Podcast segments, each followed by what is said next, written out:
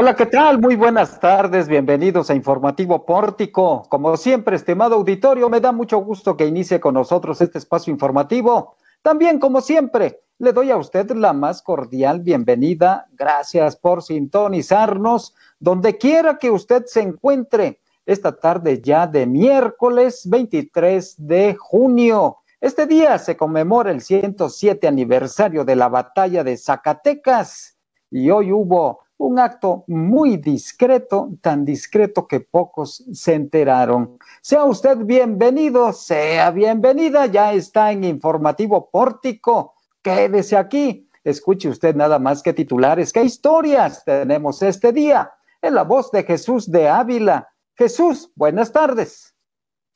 Muy buenas tardes, Juan, y buenas tardes a todos los que ya nos ven y escuchan a través de Pórtico MX. Estas son las historias. Dos policías asesinados, siete personas sin vida tras masacre en Fresnillo en las primeras horas de este miércoles. Alcaldes electos de Zacatecas y Guadalupe trabajarán en conjunto para fortalecer seguridad. Hoy entrevista con Jenny León, coordinadora general de conciliación individual del Centro Federal Laboral. Espaguas no va a defender a maestros acusados de hostigamiento sexual. Julián Álvarez ofrecerá concierto para festejar con David Monreal. En Información Nacional, proceso electoral, dejó más de 100 políticos asesinados en México, dice Telec. Andrés Manuel López Obrador se reunirá mañana con gobernadores electos de Morena. Y los cinco puntos que debes conocer sobre el autoconocimiento en la colaboración Cómo suena tu banda sonora de Karina de León. ya le dio play, que desea escuchar estas historias. Gracias Jesús. Historias dramáticas las que tenemos para empezar nuestro noticiario. Y es que, auditorio, Hace unos instantes acabamos de confirmar esta información de que el capitán Jorge Eduardo Muñoz Franco sufrió un atentado. El exdirector de la policía de proximidad del ayuntamiento capitalino ha sufrido un atentado, se encuentra hospitalizado, su estado es reservado, su estado es crítico, está siendo atendido por médicos militares en el hospital militar aquí en el municipio de Guadalupe.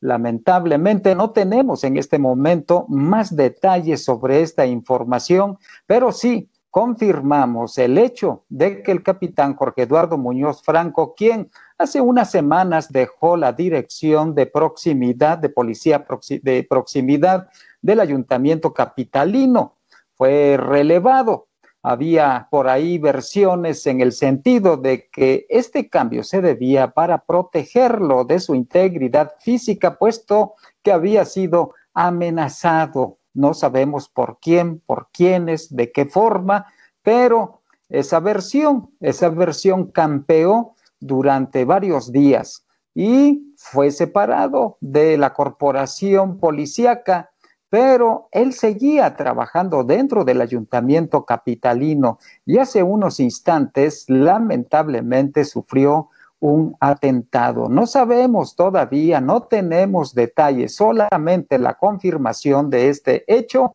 Al parecer, él estaba por el, eh, no sé si en su vehículo o si caminando, por el Parque La Purísima en el municipio de Guadalupe cuando sufrió este atentado. Así que esperemos que el capitán Jorge Eduardo Muñoz Franco se recupere. Es un hombre fuerte, es un hombre de carácter y esperemos que salga adelante. Hacemos votos porque esto suceda. Y mientras tanto, mientras que en el país en menos de una semana se han generado dos masacres. Este día en Fresnillo, Zacatecas, también se generó una masacre y otro hecho violento. Y Jesús de Ávila tiene todos los detalles. Jesús, adelante. Como lo confirmas, Juan, pues la madrugada de este miércoles se registró una masacre en un domicilio particular donde aparentemente siete personas fueron privadas de la vida en la colonia Las Flores en el municipio de Fresnillo. El presidente municipal interino Manuel Álvarez Casio condenó el hecho. El Grupo de Coordinación Local de Seguridad de Zacatecas detalló que se presentó una agresión con disparos de arma de fuego que cobró la vida de siete personas, cuatro mujeres y tres hombres, cuya edad y datos quedan reservados hasta que sean identificados. En este hecho se localizó una mujer y un hombre adultos perdón, lesionados, mismos que fueron trasladados a recibir atención médica. En este mismo sitio se encontraron cinco menores de edad que no presentaban ningún tipo de herida. Asimismo, se le exigió a los periodistas que estuvieron allí en la conferencia de prensa que da el alcalde interino de Fresnillo todas las, las, mañanas de los lunes, miércoles y viernes, pues se le cuestionó el por qué en los últimos meses en Fresnillo se ha visto pues este repunte en los casos violentos, a lo que declaró, bueno, pues que esto, esto tiene que ver con que se tiene que reforzar la seguridad y mandó un exhorto al gobernador Alejandro Tello para que a través de su posición como titular del Ejecutivo diga a la federación que mande más, más seguridad a este municipio. Y también en la capital zacatecana, la madrugada de este viernes, un grupo de, del crimen organizado colgó a dos personas en el puente Arroyo de las Sirenas en la capital zacatecana. Se presumen que eran elementos de la Policía Estatal de San Luis Potosí que fueron reportados como desaparecidos desde el 17 de junio. Según la Secretaría de Seguridad Pública de San Luis Potosí, presuntamente dos personas que aparecieron colgadas desde un puente en Zacatecas eran policías estatales de la entidad vecina que habrían sido secuestrados en el municipio de Santo Domingo en los límites con Villa de Cos. Fueron encontrados suspendidos del cuello con un mensaje de un grupo delincuencial con amenazas a la policía de San Luis Potosí. Se desconoce quiénes dejaron este mensaje. Según los medios locales, la patrulla en la que viajaban los elementos potosinos fue encontrada en una carretera de Santo Domingo fue cuando iniciaron las labores de búsqueda el pasado 18 de junio. Aquí en Zacatecas, la zona fue acordonada por elementos de la seguridad pública de Zacatecas y el Instituto Zacatecano de Ciencias Forenses. También informaron que hay una colaboración entre San Luis Potosí, Zacatecas y Durango para seguir con estos trabajos de seguridad en el estado de Zacatecas. Y pues eso, además, lo que pasó esta tarde con el capitán exdirector de la Policía de Proximidad de Zacatecas, Eduardo Muñoz Franco, pues así va la violencia en Zacatecas hasta el momento, Juan. Caramba, qué escenario tan crítico tenemos en este momento en Zacatecas.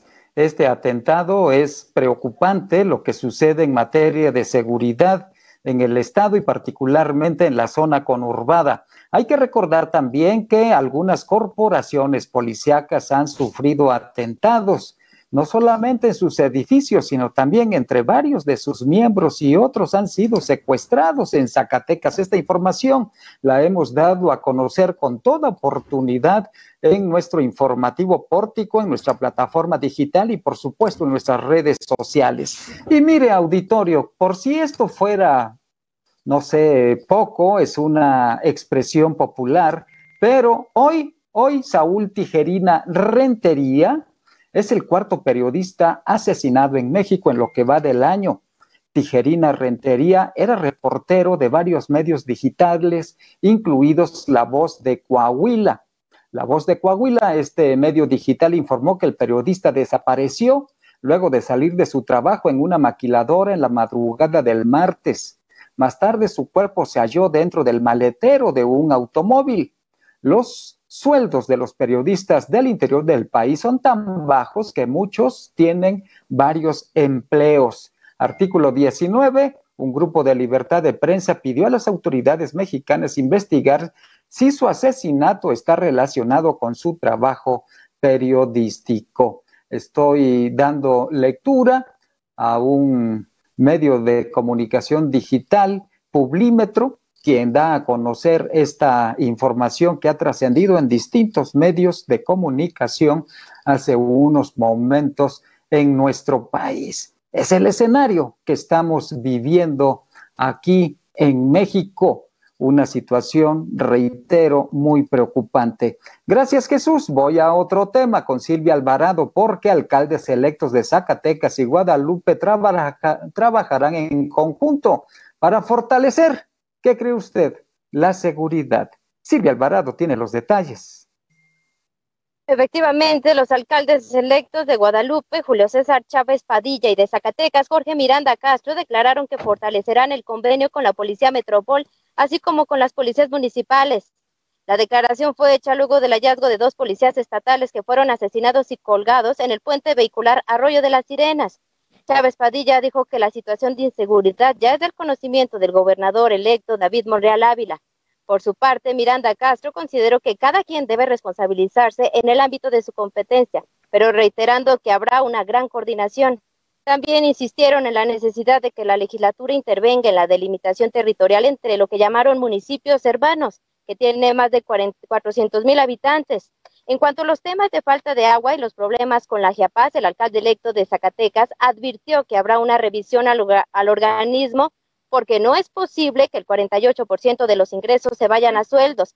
El alcalde electo de Guadalupe refirió que no habrá una varita mágica para que haya agua todos los días, pero sí un tandeo de calidad. Ahí mismo, Susi Solís, presidenta honorífica del Sistema Municipal DIF en Guadalupe, y Maribel Herrera de Miranda, próxima presidenta en la capital, se comprometieron a ser de puertas abiertas y a ser aliadas para todas, para todos. Por su parte, la presidenta honorífica del Sistema Municipal en Guadalupe declaró que aplicarán los programas necesarios para atender los embarazos en adolescentes y contra las adicciones. Hace unos momentos y coincidimos, es un esfuerzo que tenemos la de que el gobernador electo, como lo hemos platicado, también por supuesto tenga la intervención en la coordinación con la federación y por el tema pues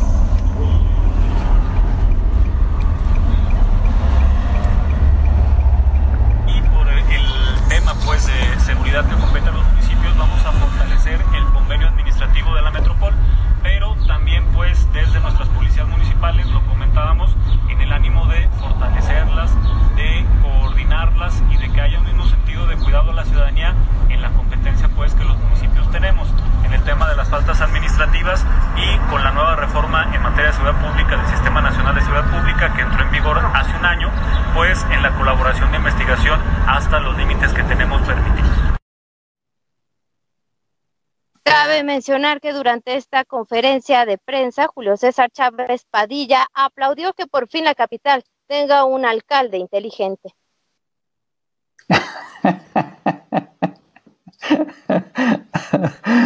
Ah, perdón por la risa, pero qué bronca se trae con Ulises Mejía, quien era también alcalde, bueno, en este momento es alcalde con licencia del municipio de Zacatecas, de la capital zacatecana, de Morena, y los pleitazos que traen. Y bueno, pues ahora Julio César revira de esta forma, dice que bueno, que ya hay un presidente municipal inteligente en la capital zacatecana, pues todavía no asume funciones. En este momento, Jorge Miranda Castro es alcalde electo, presidente municipal electo, pero así están esas relaciones entre los políticos de Morena. Bueno, voy, voy a otro tema y esta tarde me da mucho gusto recibir en nuestra plataforma en vivo a Gianni León, la licenciada Gianni León. Ella es coordinadora general de conciliación individual del Centro Federal Laboral. Licenciada Gianni León, qué gusto saludarla. Buenas tardes. Tiene su micrófono apagado.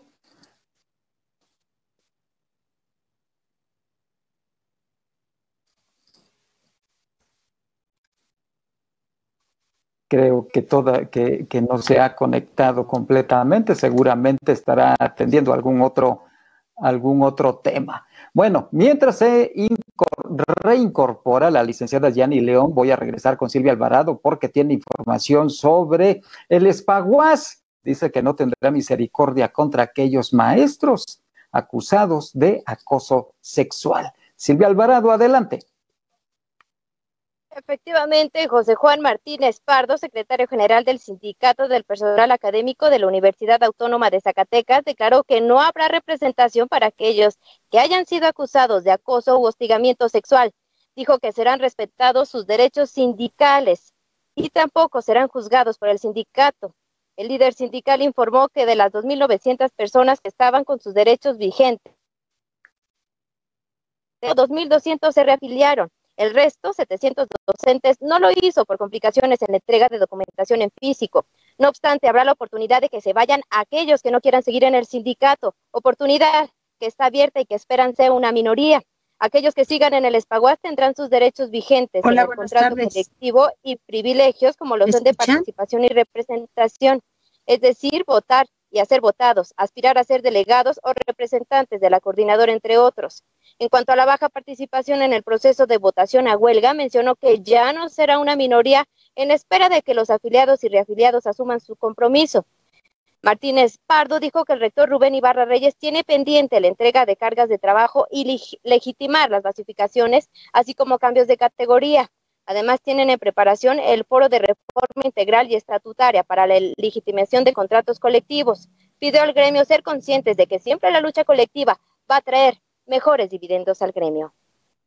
Eh, el el Comité Ejecutivo actual ha asumido una postura de no defensa en todo lo que son temas sensibles nosotros nos enfocamos en todo lo que tiene que ver con lo laboral, pero si hay temas sobre acoso, sobre, sobre hostigamiento, nosotros no asumimos la representación del agremiado.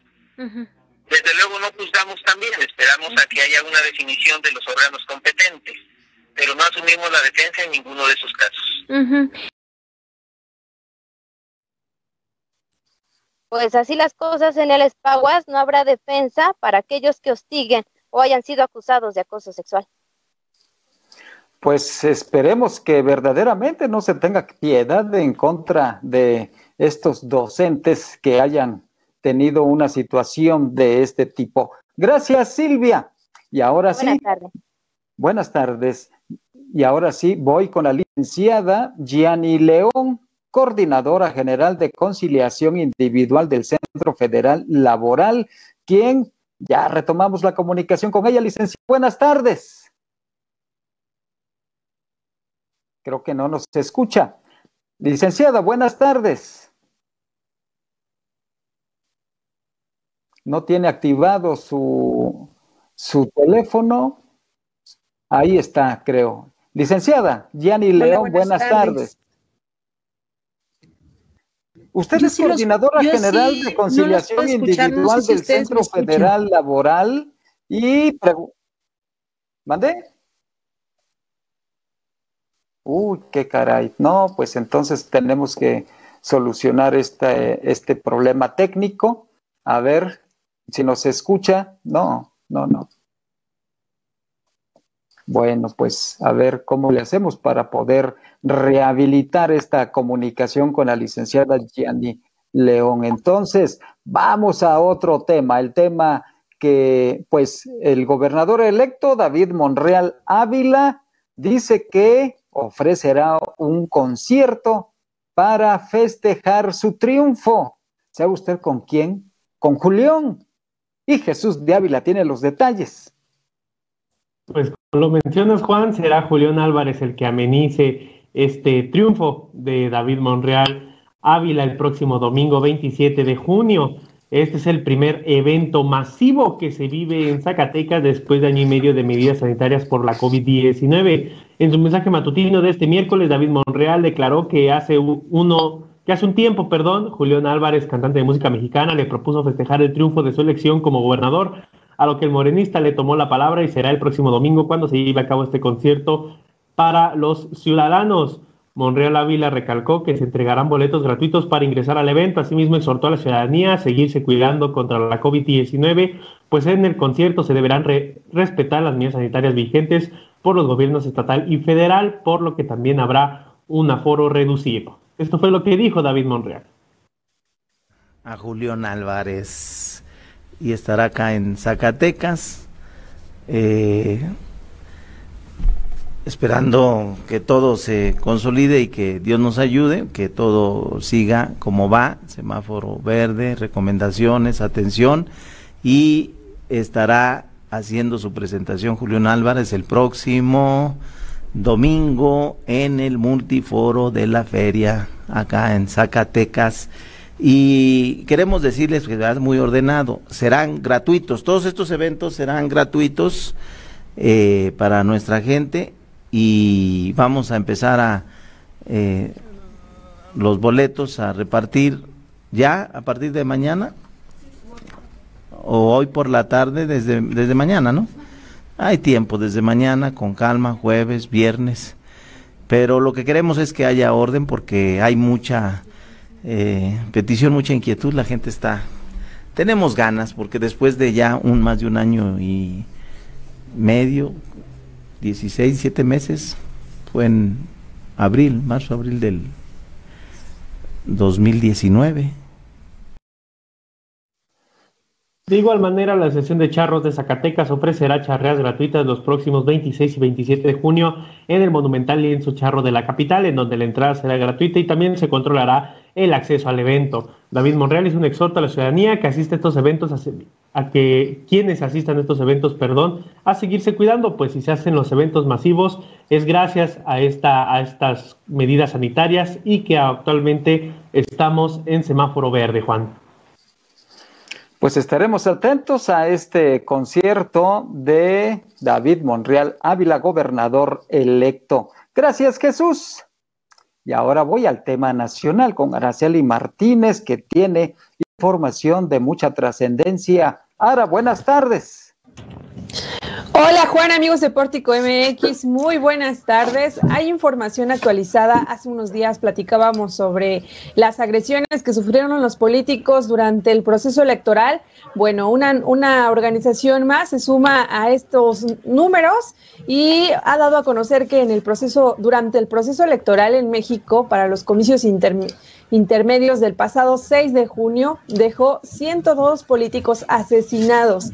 Entre estos, 36 eran aspirantes y candidatos a distintos cargos, así lo informó la consultora Etelec. De acuerdo con el séptimo informe de violencia política en México de la firma Etelec, del 7 de septiembre del 2020 hasta el 6 de junio del presente año se registró un total de 1.066 agresiones globales en contra de políticos, de las cuales 102 fueron homicidios, 36 de estos aspirantes y candidatos. Del total de los 102 políticos asesinados, 87 eran hombres, 29 aspirantes y candidatos, mientras que 15 mujeres, que 7 eran aspirantes y candidatas también durante esta jornada electoral.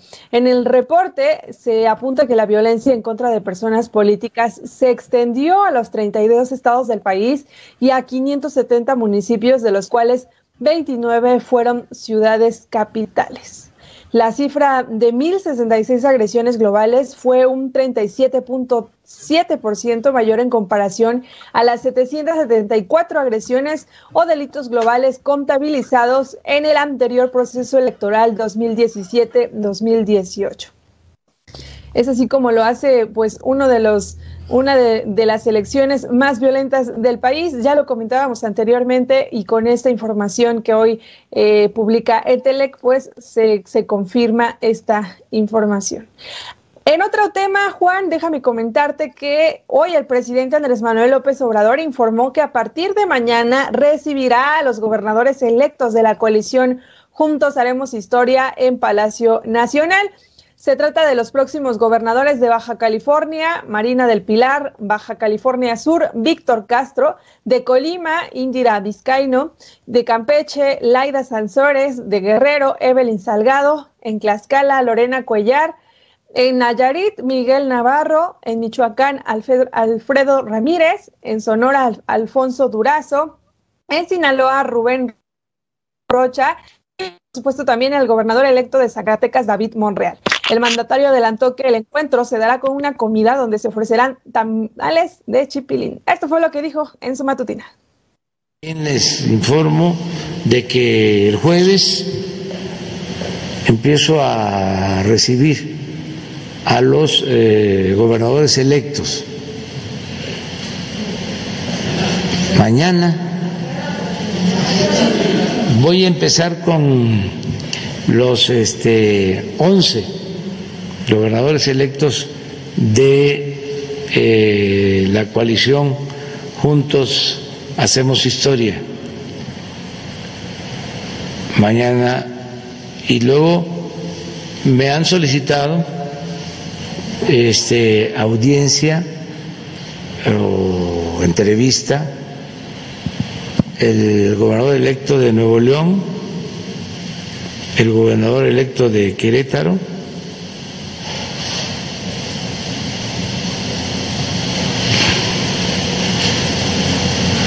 los dos, pero seguramente van a hacer lo mismo la gobernadora electa de Chihuahua, que en una de esas hasta solicitó, pero de los que tengo conocimiento, el de Nuevo León, sí, este Samuel García y el el de Querétaro, sí. De igual forma, dijo que el gobernador electo de Nuevo León, Samuel García, así como el de Querétaro, Mauricio Curi, también han solicitado una audiencia con él que pues dará más información en los próximos días y confió en que próximamente también haya encuentros con la gobernadora electa de Chihuahua, María Eugenia Campos, y también con el mandatario electo de San Luis Potosí, Ricardo Gallardo. Es la información que se ha generado hoy, Juan, pero sobre todo los invito a que visiten nuestro portal pórtico.mx con más información nacional e internacional. Gracias, Ara. Por lo que se ve, no hay equidad política con los gobernadores electos. Pero Oye, a uno les invita tamales de chipil y a los otros no. y a los otros ni en cuenta. Él dice que confía que lo van a buscar para estas audiencias que va a mantener con los con todos los gobernadores. Asegura que va a ser con todos los gobernadores del estado. Veamos cómo surge también la relación, que es otro tema interesante. Claro, por supuesto, estamos atentos. Ara, gracias, buenas tardes. Y ahora sí, ya restablecimos nuevamente la comunicación con la licenciada Yani León Rueda. Ella es coordinadora general de conciliación individual del Centro Federal Laboral, a quien le agradezco esta comunicación con nosotros, con nuestra audiencia. Licenciada, buenas tardes. Hola Juan, buenas tardes. Un placer estar el día de hoy contigo y con tu auditorio. Qué gusto que esté con nosotros, licenciada. Coméntenos un poco porque esta, este Centro Federal Laboral es de reciente creación.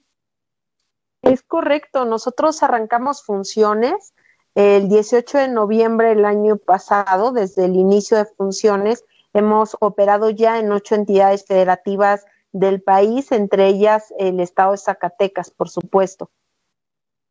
¿Qué función tiene en este momento y qué actividad están desarrollando estos centros federales laborales? Bueno, por parte de la Coordinación General de Conciliación Individual, que es el área que represento, llevamos a cabo el procedimiento de conciliación prejudicial obligatorio. ¿Qué quiere decir esto? Que antes de acudir a un tribunal o a un juez, el patrón y el trabajador tendrán que llegar a esta instancia conciliatoria con la finalidad de dirimir o resolver su controversia. ¿Y qué tanto trabajo han tenido, licenciada? Bastante. la verdad es que, Juan, estoy muy contenta con los resultados.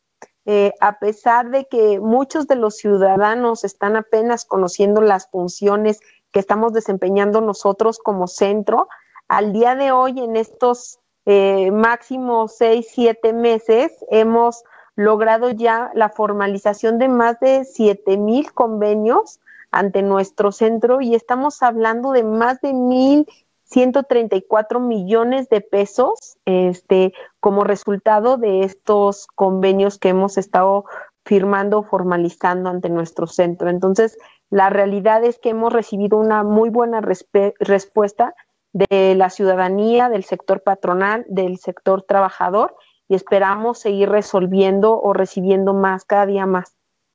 Oiga, ¿y qué noticias tiene de Zacatecas? ¿Qué tanta actividad se desarrolla aquí en la conciliación individual? Pues mira, al día de hoy nosotros hemos celebrado en Zacatecas aproximadamente unos 400 convenios. De estos estamos hablando de más de 75 millones de pesos y traemos como 40 asuntos en trámite. Entonces, creemos que ha resultado muy bien. La verdad es que ejercicios como este, el acercarnos a los medios de comunicación, el que ustedes nos abran las puertas y nos permitan que la ciudadanía conozca al centro, que conozca las funciones, que estamos ahí para proteger y salvaguardar los derechos que establece la Ley Federal del Trabajo, es de suma importancia.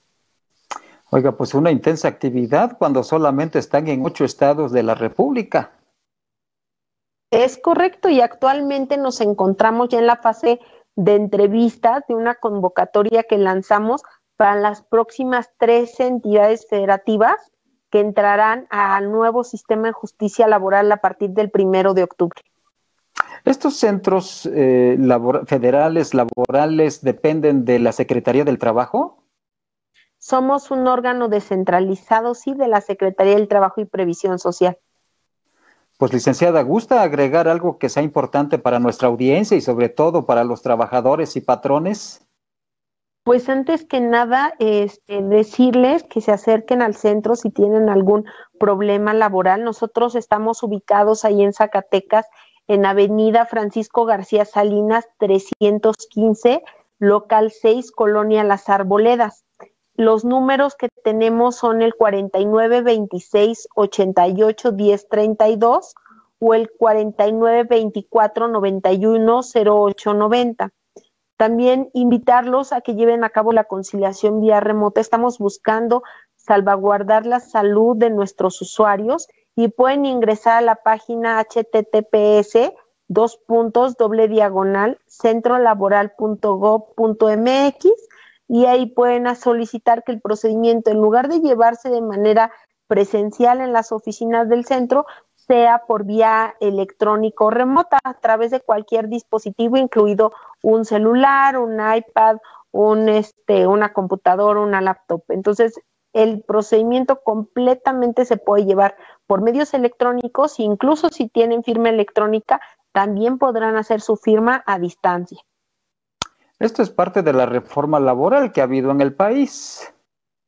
Así es, y ante la necesidad este, del COVID-19 es una realidad que nos impulsó a nosotros como centro a modernizarnos, a modernizar nuestros procesos siempre en el marco de la ley. Es muy importante, Juan, que, que, que los trabajadores, los patrones sepan que nosotros somos neutrales y somos imparciales. Con base en esto, ellos no necesitan, sobre todo los trabajadores, venir acompañados de un apoderado o abogado para llevar a cabo la sesión conciliatoria. Nosotros contamos con expertos en derecho laboral que en todo momento verán que los convenios a que lleguen las partes cumplan con lo que está establecido en la ley. Qué importante es esto, ¿eh? Porque muchas veces muchos trabajadores, uno, pues no saben cómo defenderse, dos, no tienen dinero para contratar a un abogado y tres, en muchas ocasiones son timados por algunos vivales en este tipo de conflictos laborales. Así es, y, y, además ya un procedimiento que antes duraba aproximadamente eh, cuatro a seis años, pues actualmente el proceso de conciliación dura 45 días naturales. Si por cualquier motivo no llegan a una conciliación, entonces nosotros mismos los pasamos al área de representación jurídica, que no es de este centro, pero sí a la Procuraduría Federal de la Defensa del Trabajo o al Instituto Federal de Defensoría Pública, según corresponda al tema o asunto conflictivo. Pues qué buena información y muy oportuna, licenciada. Pues le agradezco a la licenciada Yani León Rueda, coordinadora general de conciliación individual del Centro Federal Laboral, que haya estado con nosotros estos, eh, aunque sea unos minutos, esperemos que pronto la veamos también aquí en Zacatecas. Claro que sí, un placer y espero estar por allá pronto. Buenas tardes. Buenas tardes. Es la licenciada Gianni León Rueda, coordinadora general de conciliación individual del Centro Federal Laboral. Qué importantes son estos organismos de conciliación y también de orientación, porque muchas veces no se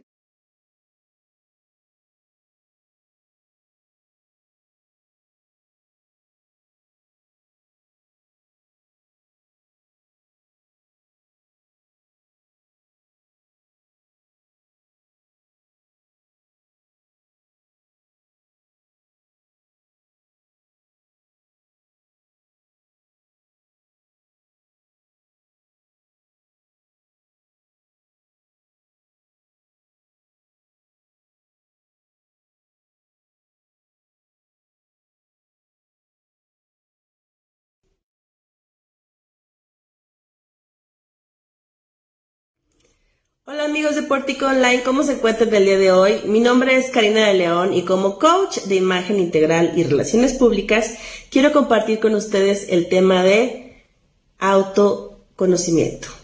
Aquí en cómo suena tu banda sonora vamos a dar los cinco puntos para que sepas cuáles son esos rasgos que debes buscar o que te pueden llevar hacia un autoconocimiento genuino y maravilloso. El primer punto es la autopercepción. ¿Cómo te percibes? ¿Cómo te autodefinirías? ¿Cómo irías a un lugar y te presentarías desde cómo te percibes a ti mismo? El segundo es la autoobservación qué estoy haciendo, cómo lo estoy haciendo, para qué lo estoy haciendo, qué estoy sintiendo con esto, cuáles son mis creencias sobre tal punto. El tercero es mi auto eh, interpretación, o mejor conocido como mi memoria biográfica, autobiográfica. Cómo es que construyo mi historia desde lo que he vivido, desde lo que he pasado, desde todas esas formas y figuras que la vida se ha manifestado en mi historia personal. El cuarto punto es el autoestima. ¿Cómo está tu autoestima? ¿Cómo te sientes valioso? ¿Qué tan valioso te sientes? Y no desde lo que los otros me dicen, sino desde lo que yo siento de mí y mi interpretación de mi valor. Y el quinto punto es la autoaceptación.